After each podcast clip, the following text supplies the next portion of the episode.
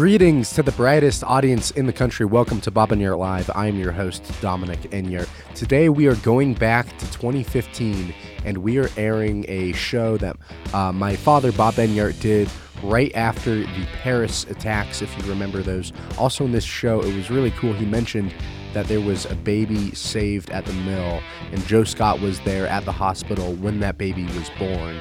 And it's fun to think that was back in 2015. Now it's six years later. That kid is six years old today, and that is so, such a cool thing that the work of the pro lifers there at the mill it really has real world impacts lives today that would have otherwise been murdered praise the lord now let's jump right into the broadcast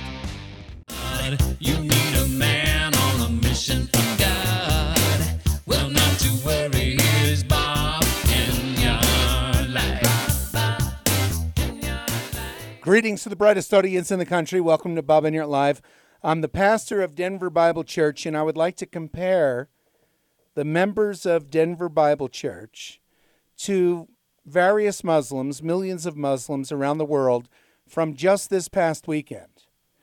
At Denver Bible Church, we have just been celebrating the birth of a child who had been scheduled to be killed at Planned Parenthood here in Denver. This one specific child, one of their abortionists, was going to do a suction aspiration abortion and rip apart, kill this little unborn child, thanks to our church members being there at Planned Parenthood outside and intervening, calling out to the moms who are going in there. This mom changed her mind. Now, our church members, and there are other pro lifers, a handful, a small handful, who are there every time the abortion mill is open to kill children. Well, thanks to those faithful Christians who were there and our church members who pleaded with the mom and intervened and begged for the life of her child, that mom changed her mind. And our very own Joe Scott was at the hospital when this little baby was born. So that this was part of our joyful thoughts this past weekend. Compare that to the celebration, not of all by any means, but of millions, millions upon millions of Islamists around the world celebrating that eight Muslims in Paris slaughtered about 130 people and injured hundreds of others. So compare those two causes of celebration. We're celebrating that we were able to intervene and save the life of a child who was about to be slaughtered, dismembered by an abortionist. And you have millions of Muslims. Now, I realize that the mainstream media is not able to report on surveys of what percentage of Muslims support the terrorist actions of ISIS and Al Qaeda. I realize the mainstream media can't do that, but when you look at the international surveys of how many Muslims support this terrorism, the jihad, you then realize, you extrapolate, and you realize that we're talking about tens of millions of Muslims in support of terrorism out of 1.4 billion Muslims, approximately. At least people who superficially, and then all the way through those who are strongly committed to Islam. So we could compare those two causes of celebration just as we can, can compare Jesus and Muhammad. Right? Muhammad, who, according to this widespread interpretation of the Quran in Islam, Muhammad asks you to send your sons to kill innocent men, women, and children in his name, and in Allah's name, actually. Whereas God the Father sent his son to die to pay for the sins of those who would ask God to forgive them, actually, to pay for the sins of the world. So you could compare the cause of celebration of one small Christian church and that of millions of Muslims around the world just this past weekend, and you could compare the Lord Jesus Christ and what he did for us, laying down his life for us, versus what Muslims are being told that Muhammad asks of them, like the mother of the Boston Marathon bombers, that their children would lay down their lives to kill innocent men, women, and children. So that's a comparison that we could make. And we could also compare the terrorist attacks in Paris this weekend, Friday night, to democratic concerns about the greatest threat facing the world today, right? In the Democratic debate, Saturday night. This is within 24 hours of the attack. Now, when reality hits, people tend to respond to reality when reality hits hard. For example, here in America, after 9 11, the attack on America, millions of people went to church that Sunday morning who had not been in church the week before. But then quickly, people tend to forget and go back to their worldly lives, their, their, their viewpoint of what's important that tends to leave out God. Now, sadly, in France today, it seems that their culture is so far gone that they won't even have that initial reaction of turning to the Lord. They seem to be too far gone for that. The only thing they have to turn to is their French culture. That's that's about it. That's the bottom line for them. Whereas you look at the Democrats here in this country, like in the presidential debate for the Democratic nomination, Saturday night, 24 hours after the attacks, and you heard things like this that uh, terrorism is a result of climate change because global warming, because of global warming, people are believing Al Qaeda and ISIS. That's what you hear at the Democratic debate. And then the next, what was it? The very next day, Sunday morning on Face the Nation on CBS, you have the, the opportunity to dial that back and to say, you know, that was a, a bit of an exaggeration. But no, the Democrats will dig in. That global warming is the cause of terrorism. Now, there are two interesting uh, observations regarding that comparison of the attacks versus the analysis of, and you could extrapolate to millions of Democrats and liberals around the world would make that argument that this is a, a result of climate change, which is delusional, of course, we know that. But it's interesting to note, and you probably have, that as the Islamic terrorist attacks were breaking out across Paris, where was Al Gore? Where was Al Gore? Well, Al Gore was in the Eiffel Tower. Al Gore was in the Eiffel Tower doing a 24 hour telethon to fight global warming. That's what Al Gore was doing. It's like the Gore effect. Whenever there's a, a conference on global warming, it tends to get canceled due to blizzard. It happens all the time. Uh, global warming believers went down to Antarctica in a research ship, and they went there to to document all the melting of the ice. And it's a crisis because Antarctica is losing ice. So they go down there to document it, and their ship gets stuck in the ice. Stuck in a way that it was, you know, somewhat harrowing, like a life and death situation for dozens of global warming liberals. They go down to document that the ice is all melting and they get stuck in the ice because they're true believers. They assume that it all be melted. And so you have Al Gore having to cancel his 24 hour Eiffel Tower climate telethon, in which, and you can't make this stuff up, that they're saying that, that global warming is the greatest threat to mankind today, global warming, when it hasn't been warming in 15 years. And so and so then you have NASA. NASA.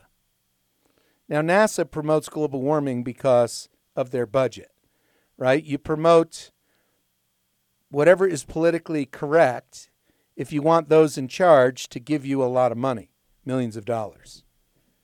So if NASA were to come out and say, you know, the evidence is against global warming, then that could hit them in the bottom line. But they have a hard time just misrepresenting the data.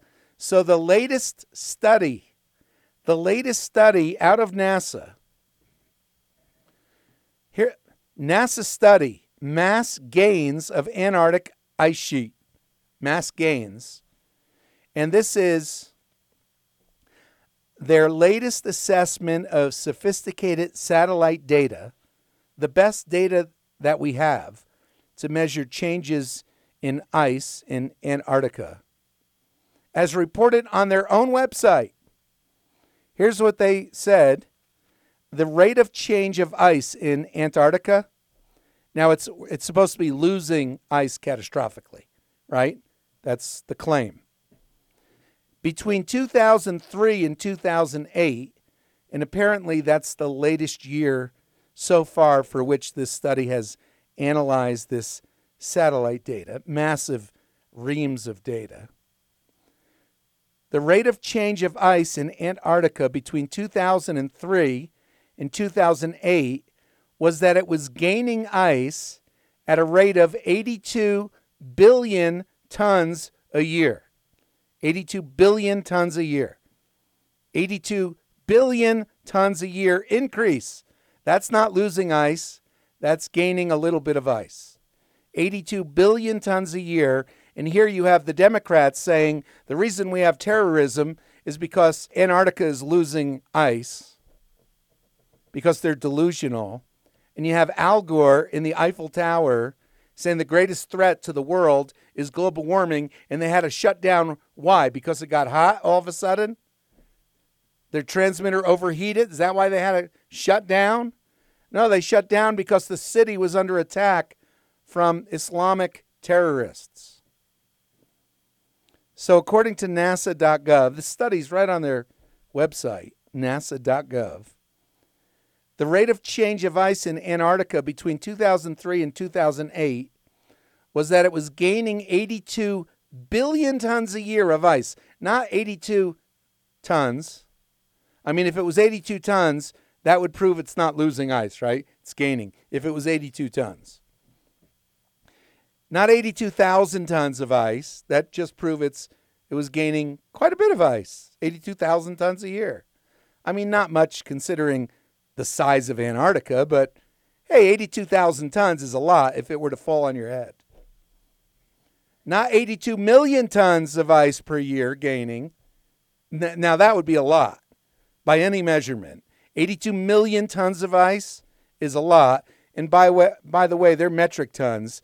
If you want to turn it into U.S. tons, 2,000 pounds each, you need 1.1 tons, uh, 2,200 pounds of our tons to, to meet this. So we're talking about a lot more than eight. So it's not 82 million tons a year. It was 82 billion tons per year. 82 billion tons per year. It's a lot of ice. From 2003 to 2008, that was the annual rate of change, the increase. But the study went back further. Went back to 1992. And it said from 1992 to 2001, where they had good data and analyzed, the ice sheet in Antarctica gained, didn't lose, gained.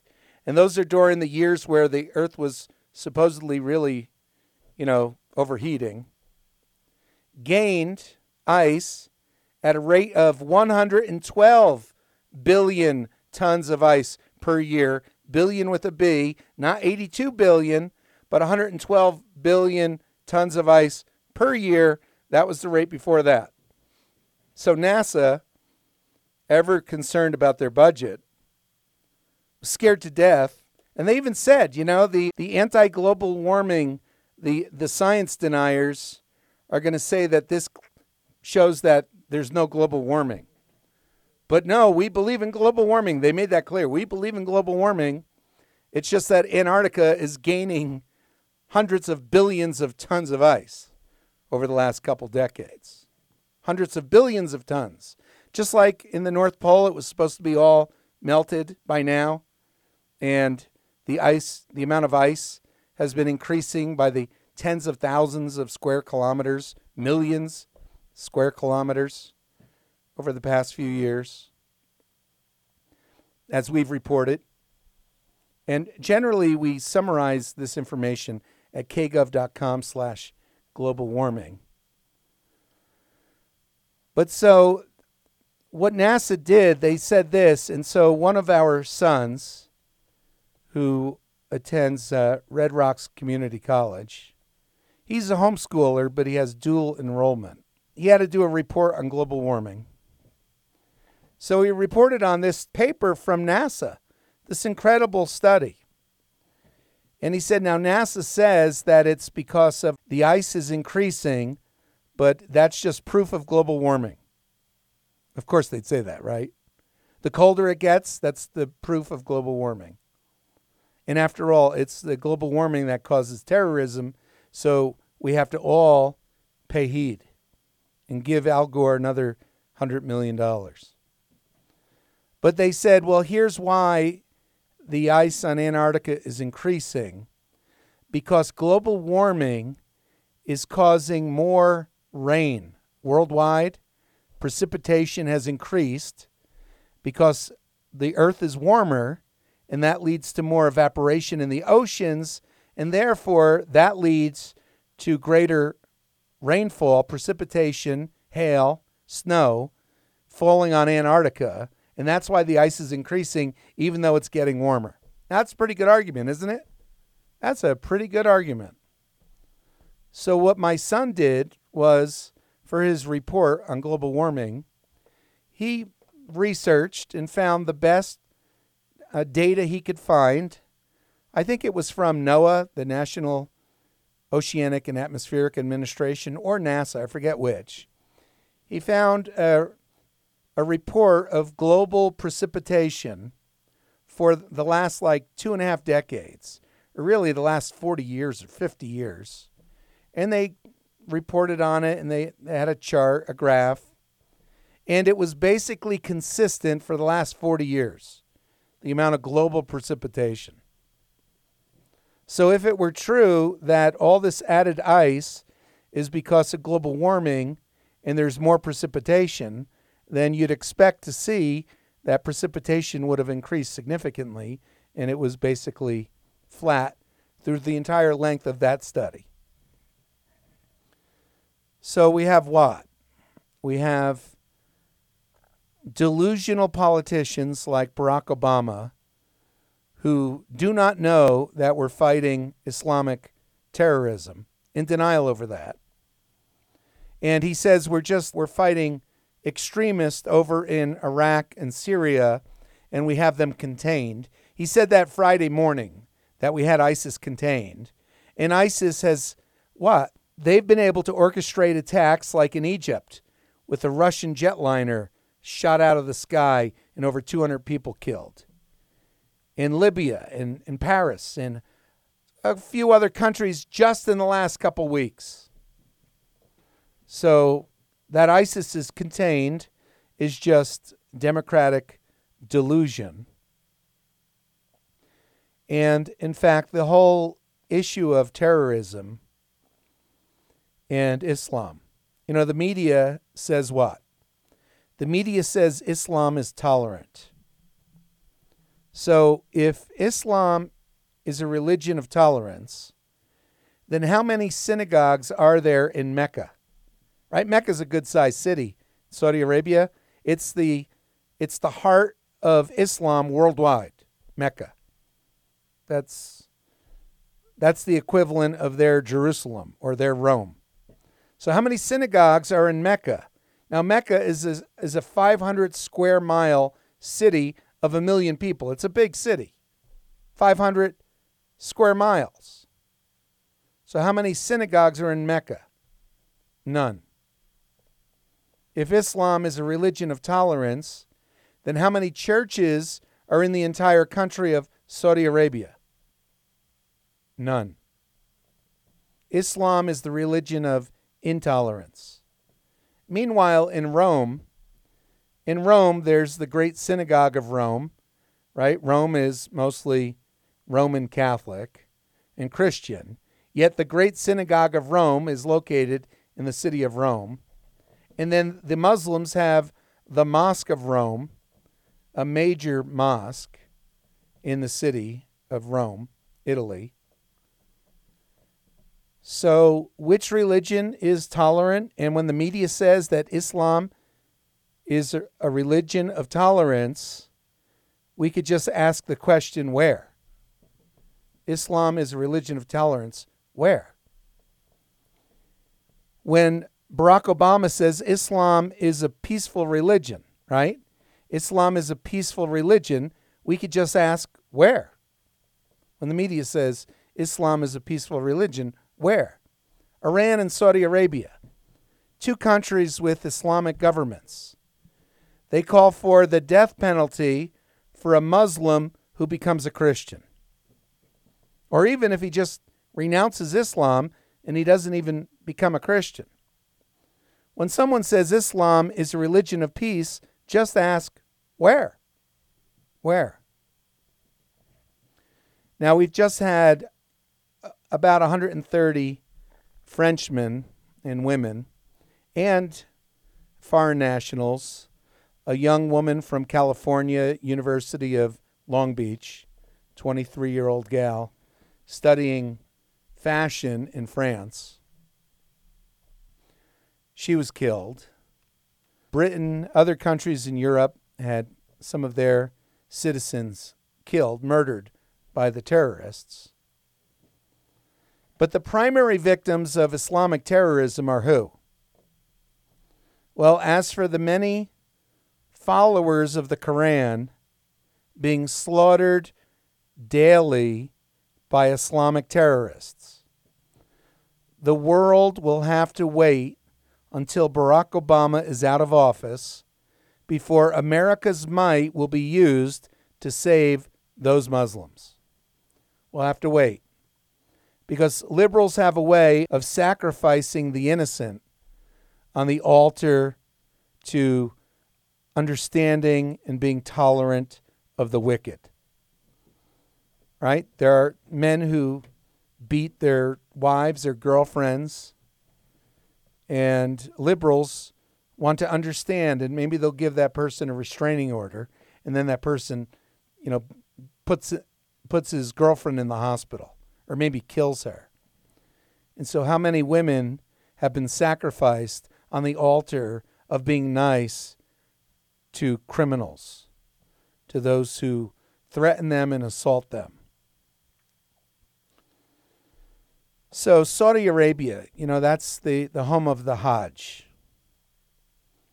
where Muslims, at least once in their life, they're supposed to go to Mecca. So Saudi Arabia should make a statement for the world to hear that any mosque anywhere in the world that advocates jihad will not be welcomed, and none of their members will be welcomed to make Hajj in Mecca in Saudi Arabia.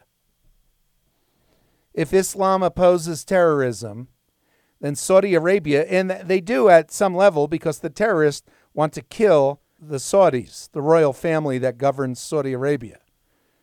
The Islamic terrorists want to kill the leaders in Saudi Arabia because they don't support their particular brand of Sharia law and all.